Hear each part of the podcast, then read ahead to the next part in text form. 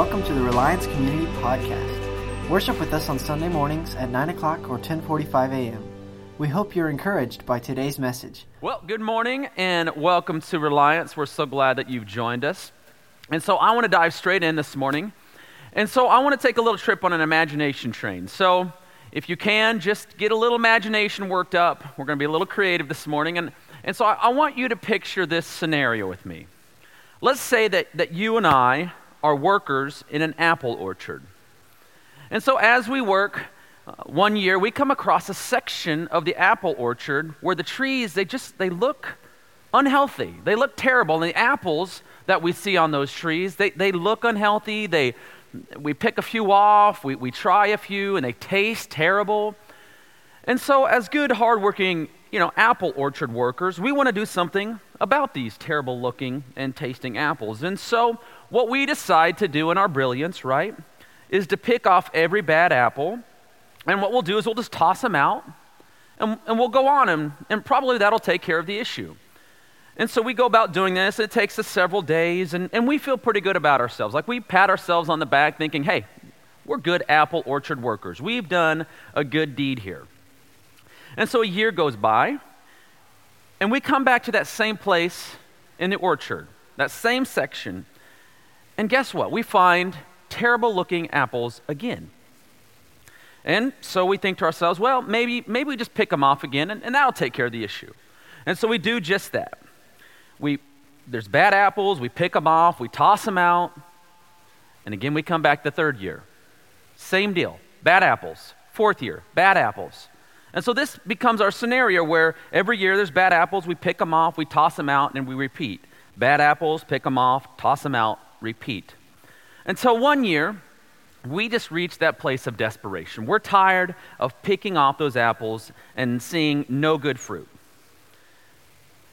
And so we ask ourselves this question Why aren't these trees producing good apples? Now, why would you assume that those apples are terrible year after year after year? Yeah, it's because something is most likely wrong with the roots. You, you, hear what I'm saying? There's something going on beneath the soil that's producing bad apples. Maybe it's bad soil, maybe it's not enough water, maybe it's a lack of nutrients, or, or whatever the case might be. What did you know that spiritually speaking, many Christians struggle with a similar pattern? We occasionally try to pick off the bad fruit in our lives bad fruit of gossip or lust or pride or jealousy or anger or impatience, and the list goes on. You know, because as good Christians, we see that those things aren't healthy. And so we think, I'll just pick them off.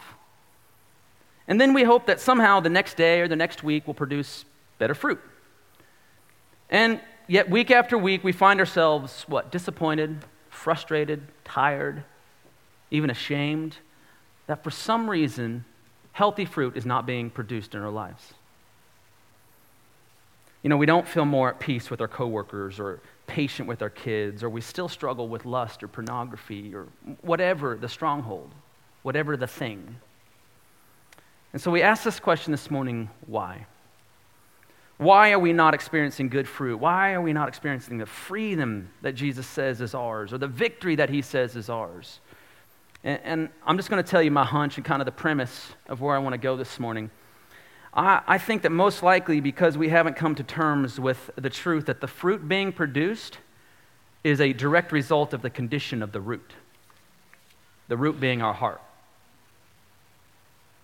Do you understand what I'm saying? Like, healthy fruit requires healthy roots. My dad was in the first service. He surprised me. It's their 46th anniversary today, which is awesome. My mom and dad. Yeah, yeah. Yay for marriage. And um, so anyway, they come and they, they, they show up, and I was, I was surprised. But anyway, my dad, he loves to garden. And I mean, when he loves to garden, I mean, hours upon weeks, upon months, years. I mean, he's, he's probably cultivating little seedlings in his, probably in his house right now as I speak. Probably so. And he's, he's you know, petting them, talking to, I don't know. He's, he's like a plant whisperer. I don't know, whatever. But he loves to garden, and so he'll spend, he'll spend weeks cultivating his garden beds and getting ready for uh, to plant those little seedlings and to make them grow and watch them grow and to help them grow. And me, I've just started gardening, I don't know, a few years ago, me and my wife. She kind of started it, usually when some, um, now I won't go there. But she started it and I had to take it over, right? So, there we go. Another sermon there, but we'll save it for another time. So, anyway, I, uh, I don't much like to garden, but I'm trying. And so, where my dad will spend weeks cultivating soil, I'll spend 20 minutes, like once. Like, and I'll, I'll get, the, get the, the thing from, the, from Lowe's or Home Depot, the little the seed or whatever. I don't even want to do the seed. I want to do an actual plant. Like, give me the plant. I want to see it. And so, you know, I'll go over there and I'll be like, I don't know, this soil looks terrible, but yeah, I'll, I'll dig a hole and so I'll put it in and I'll be like, oh, it should grow now, right? Well, that's, that's me. And you can only imagine who gets a better, healthier, tastier crop of vegetables. Not this guy, right? It's because my dad has taken the time. I want to ask you a question, and I promise it goes along with what we're talking about. It's a natural question that we tend to ask around this time of year, around Christmas, and usually we'll go to um, one of the Gospels, the beginning of the Gospels, and read the birth narrative of Jesus. But it's this question why do you think Jesus came to earth? Why do you think Jesus came to earth? Was it, was it to make us better human beings? Was it simply so that we would live better moral lives? Or maybe so we'd cuss a little less or have a little less of a temper? Or was it something deeper? He, here's the truth, friends Jesus didn't simply come for behavior modification, there's so much more to it than that. He came for the roots. You see, he came to free the heart of man, the root of the issue. Without a free heart, peace is only temporary until the next conflict. Joy, it's only temporary until the next difficult circumstance in your life. And peace or patience, it's only temporary until the next detour in your journey, the next unexpected detour that you have, then you lose it, right? That's the fruit being produced out of something in the heart. So, true life altering freedom begins at the root level, it begins in the heart. You want to find freedom from the strongholds of anger, lust, pride, or insecurity, or whatever you feel the stronghold is in your life. And you know that. And the Holy Spirit sees it, and, and Jesus sees it. And He's so desperately, just as we sang in that song, you didn't want to see me held a captive. You couldn't stand to see my chains. He knows it. And He wants to free you this morning.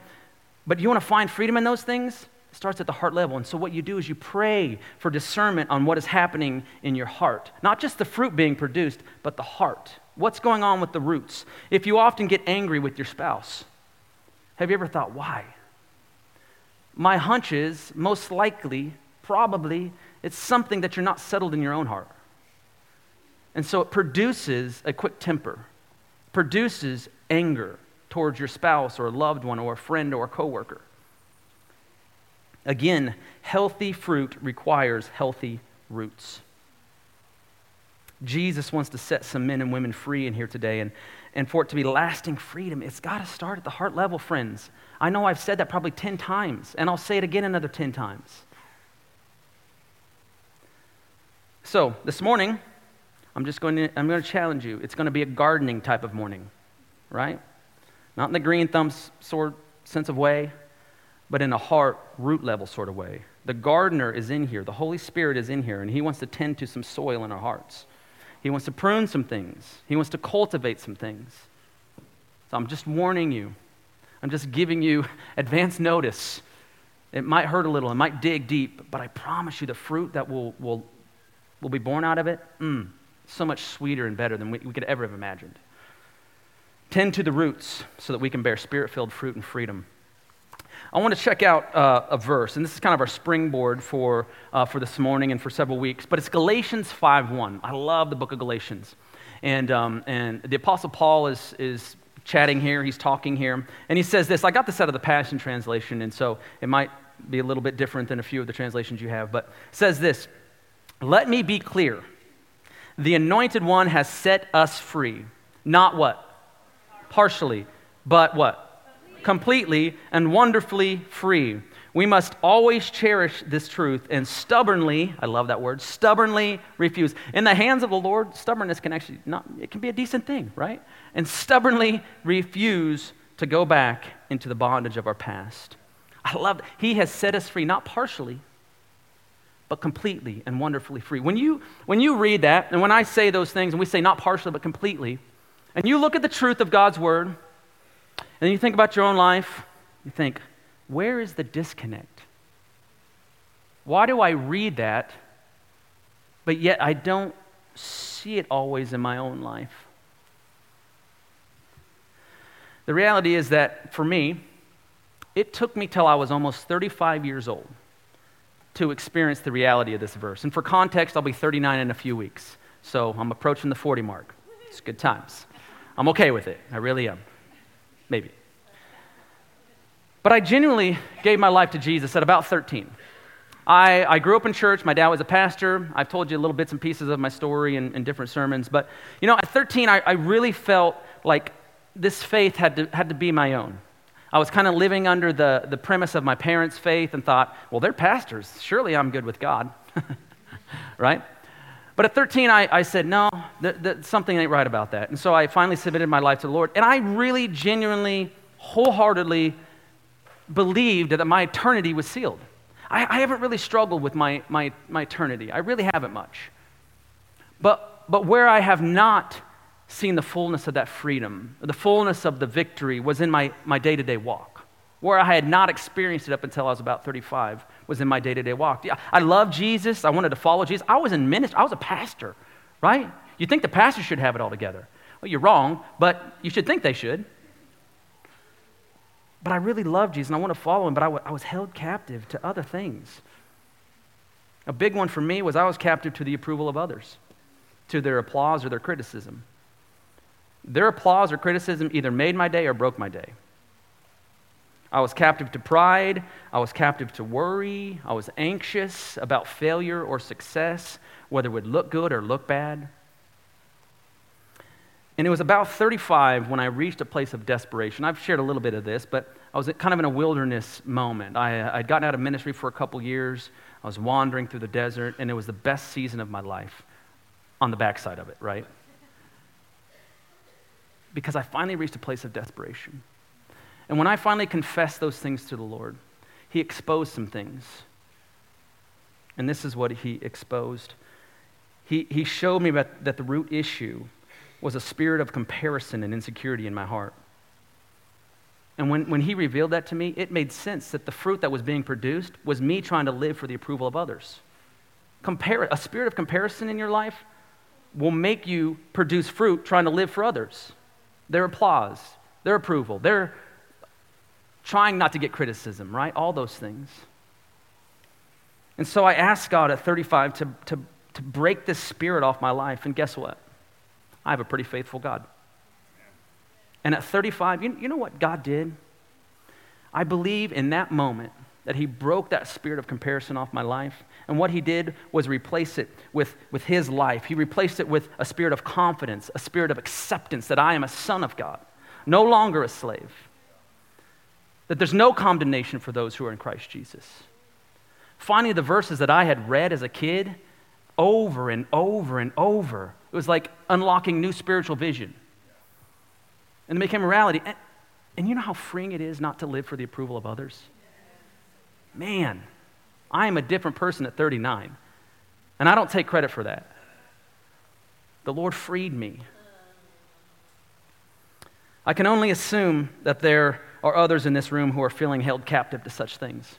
Maybe it's approval of others. Maybe it's insecurity. Maybe it's shame. Maybe it's guilt. Maybe what you fill in the break. Maybe it's lust. Maybe it's pride. Maybe it's worry. But this is why Jesus came. I, have said it before in here, and I'll say it again. And this, this is so important, friends. Jesus sets us free not just from those things, those strongholds, but he actually sets us free to something, rather, someone, himself. That's key. True freedom not only starts in the heart, but it stays connected to the source of that true freedom. Jesus didn't just come and say, Well, here's a lot of stuff, here's a lot of blessing, and I'll see you later in a few thousand years whenever I come back. And uh, he said, Here's the blessing of freedom. Here's the reality, the truth of freedom, and I will walk this out with you. The incarnation of Christ, God coming and dwelling with his people.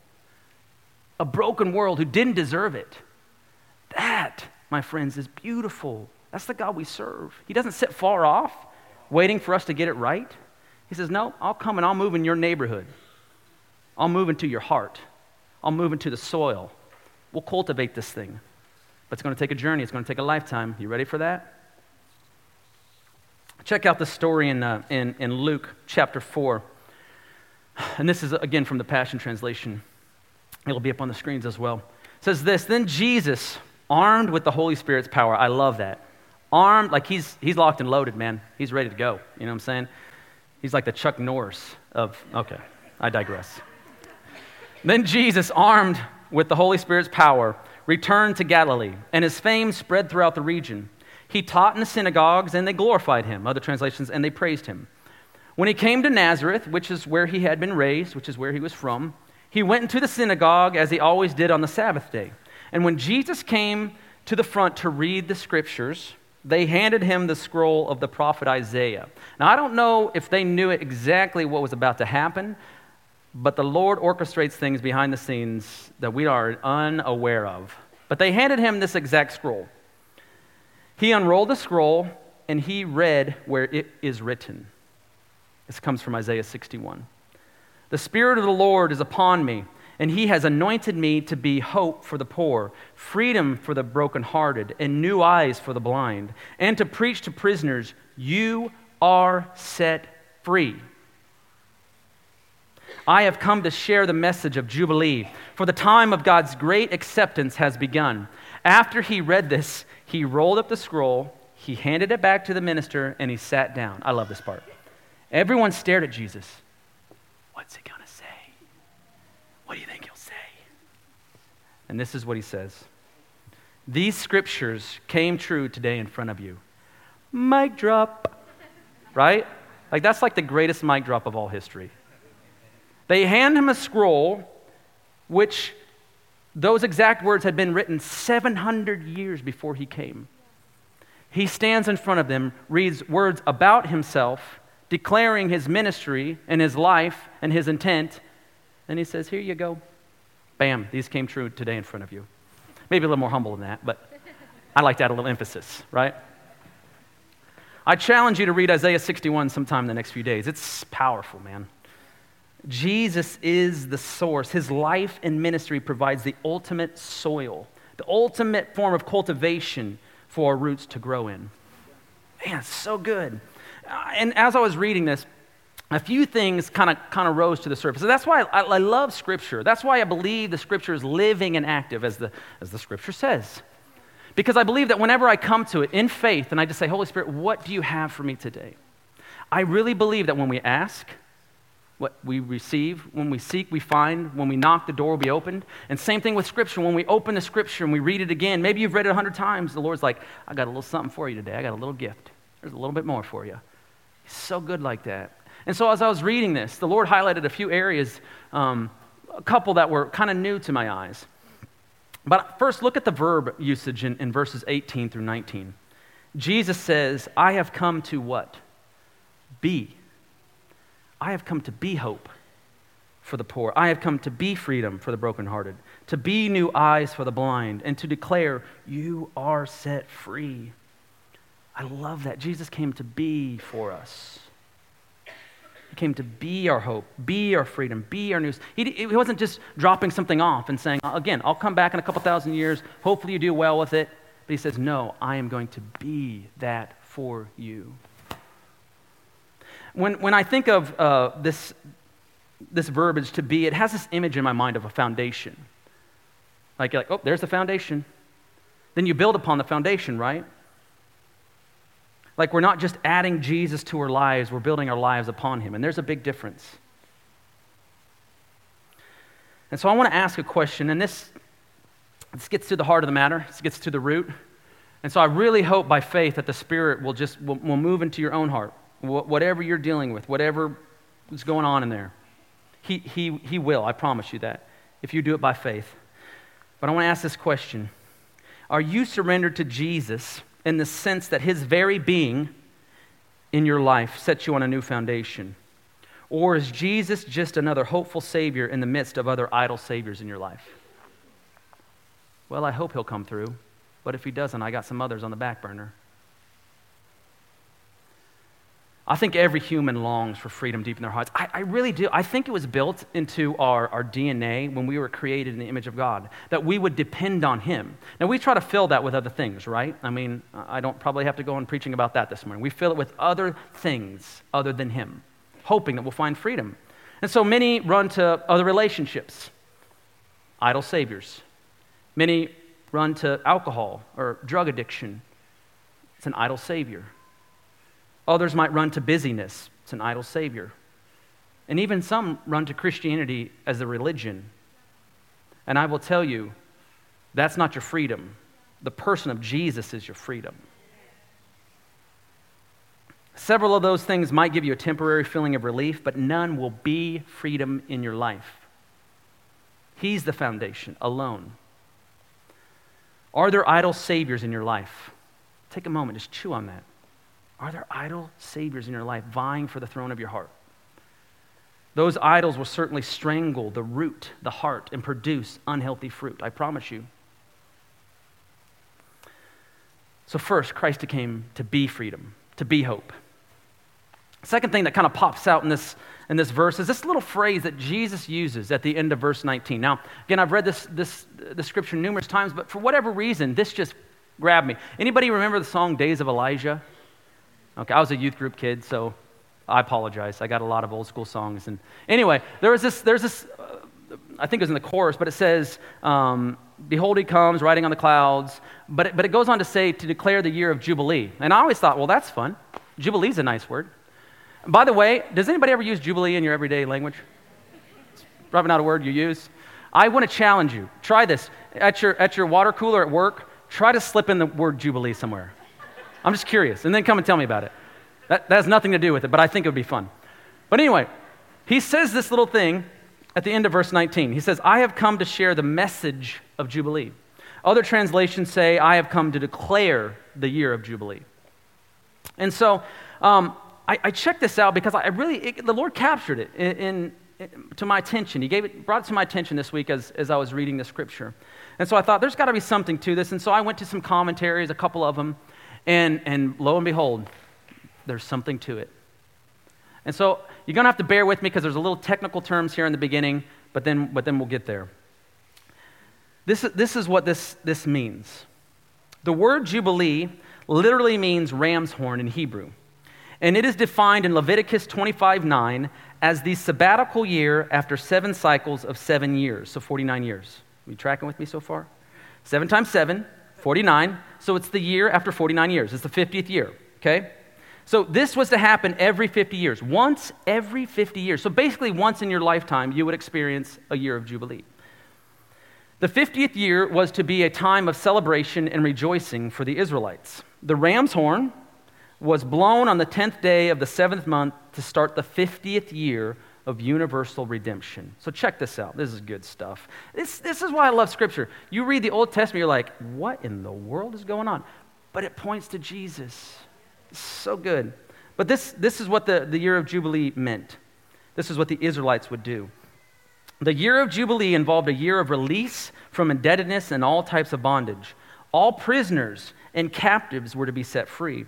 All slaves were released, all debts were forgiven, and all property was returned to its original owners. In addition, all labor was to cease for one year, and those bound by labor contracts were released from those contracts. One of the benefits of the Jubilee was that both the land and the people would find rest. They were to experience rest and renewal. You see where this is pointing to? It's a beautiful prophetic declaration of the life and ministry of Jesus, his redemptive nature and what he does and who he is, forgiveness that's extended. Jesus came to set free all of us, all of us, all of us who were slaves and prisoners to sin. The debt of sin that we owed to God was paid on the cross. We are forgiven that debt forever.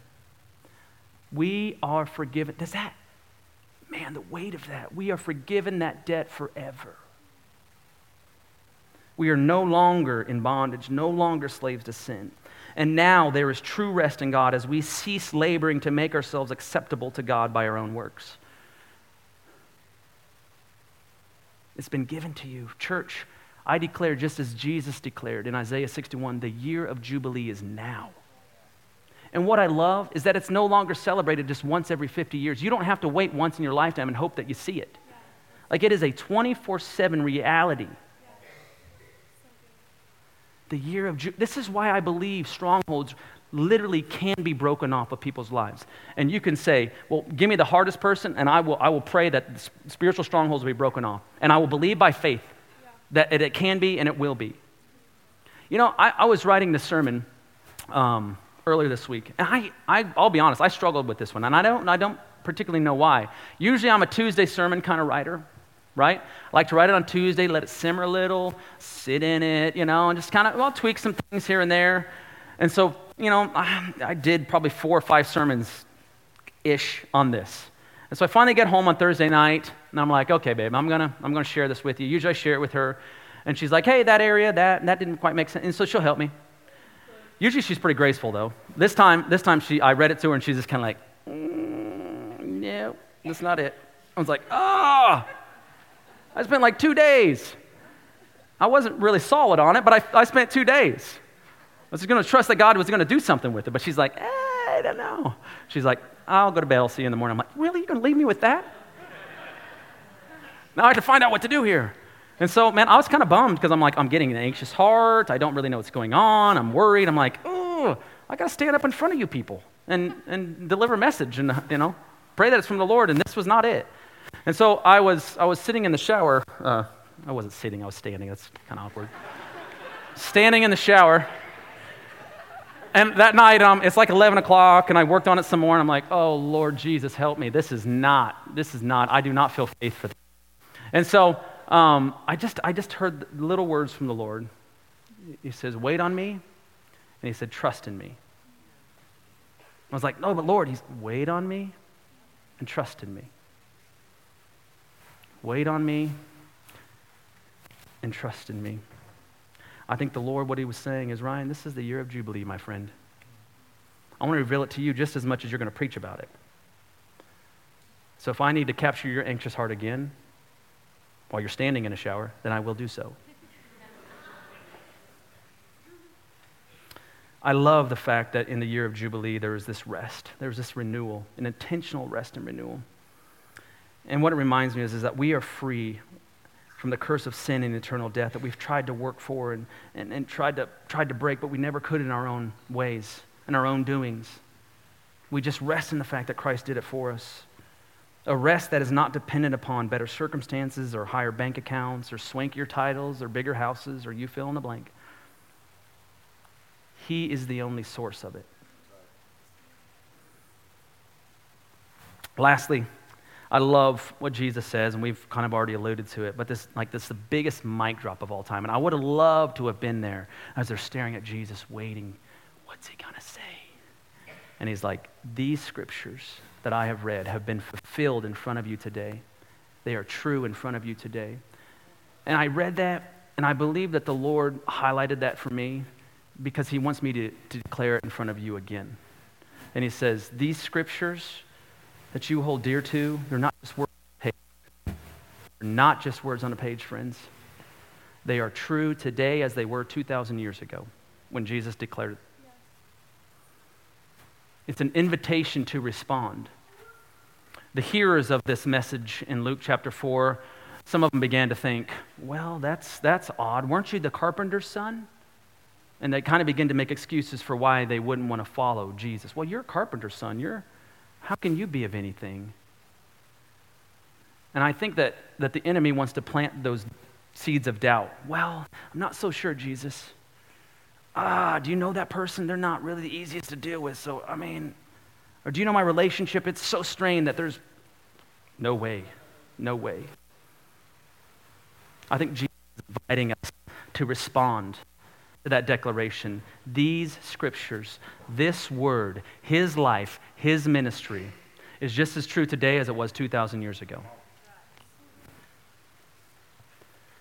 So I, I want to finish up. Pastor Matt's going to come up and he's going to kind of play in the background. And I, sometimes when we do responses, it's easier just to try to, it's easy to try to manipulate emotions, right? Like we get in a sappy little moment and, and I'm okay, like just with the God of emotions, because he created emotions. But I want to appeal to the heart. I, I'm trusting that the Holy Spirit, who guides us into all truth, will speak to our hearts. Amen? That these words, not of mine, but of the Lord, that His word will not land on deaf ears, deaf hearts. And so I want to, I want to by faith, I want to just, I want to offer a few questions that you might ponder and consider as we close, as we close this morning. And then we're going to sit for about three to four minutes. And for some of you, you're thinking, oh, three or four minutes of not talking, that is awkward, right? It's actually a beautiful thing. Scripture says, Be still and know that I am God. So we're going to sit, we're going to wait, we're going to trust that the Holy Spirit wants to speak and will speak. So I want to throw these questions out to you to consider with the Holy Spirit. This morning, what would you say is the condition of your heart? What's the root look like? Is it planted in good soil?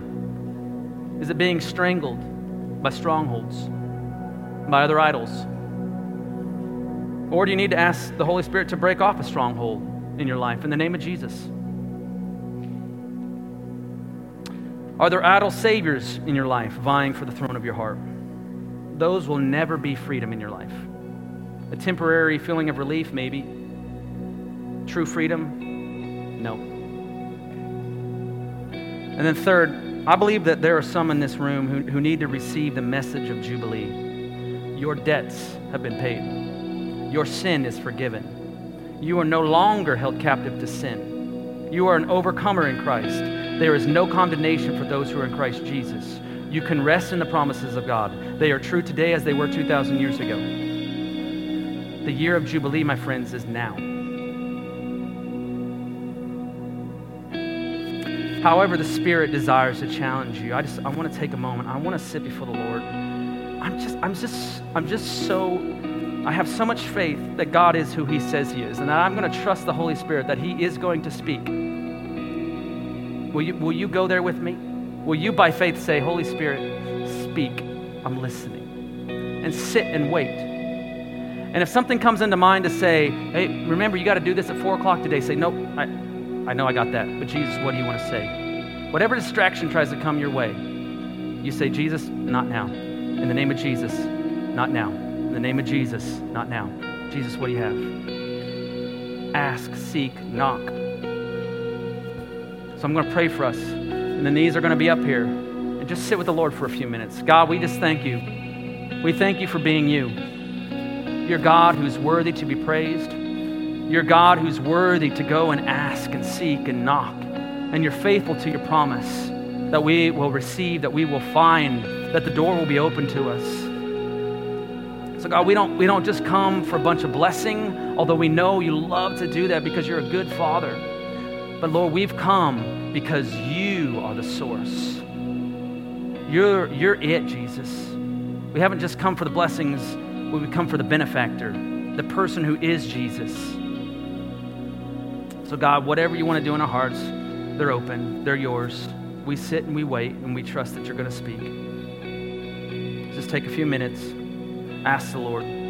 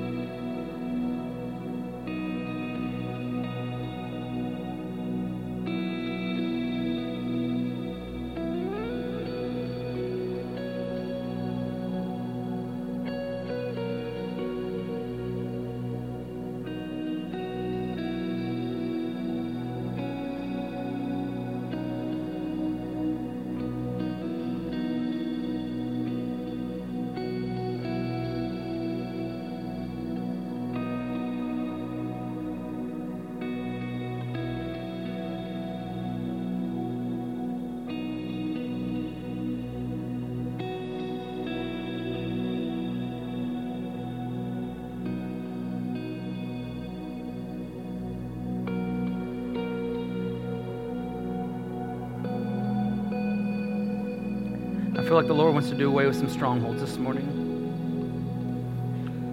And so I'm, go- I'm going to ask that if you're dealing with a stronghold of any kind, that you just might confess that. You can raise your hand, you can stand. There is no judgment, friends. I sat with a stronghold of comparison in my life for years, of pride and of worry. It, it was a stronghold. And so, if you would be so courageous to say, Lord, I confess, brothers and sisters, I need your prayers. You raise your hand, you can stand. Amen. I know the Lord sees, I sees every hand. He sees every heart. It's just this is a, a moment to say, Lord, I surrender. I will pray for you.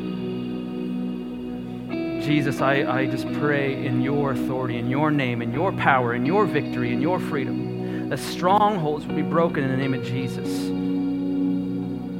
That pride, that lust, that, that addiction, that comparison, that seeking the approval of others, that worry, that doubt, the pornography, that whatever it is, God, it would be broken in the mighty name of Jesus.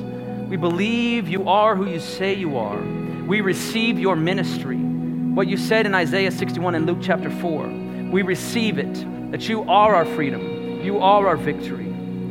Lord, help us, help us to focus on the roots, to cultivate the heart through the power of your Spirit. Help us to soak in your word, the truth, that we are more than overcomers, that we are victors, and that healthy fruit would be produced as a result.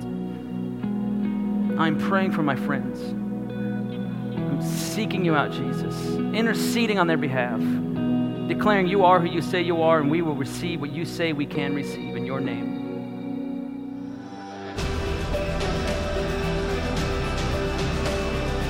Thanks for listening today. If you want to find out how to get involved, go to reliancecommunity.org.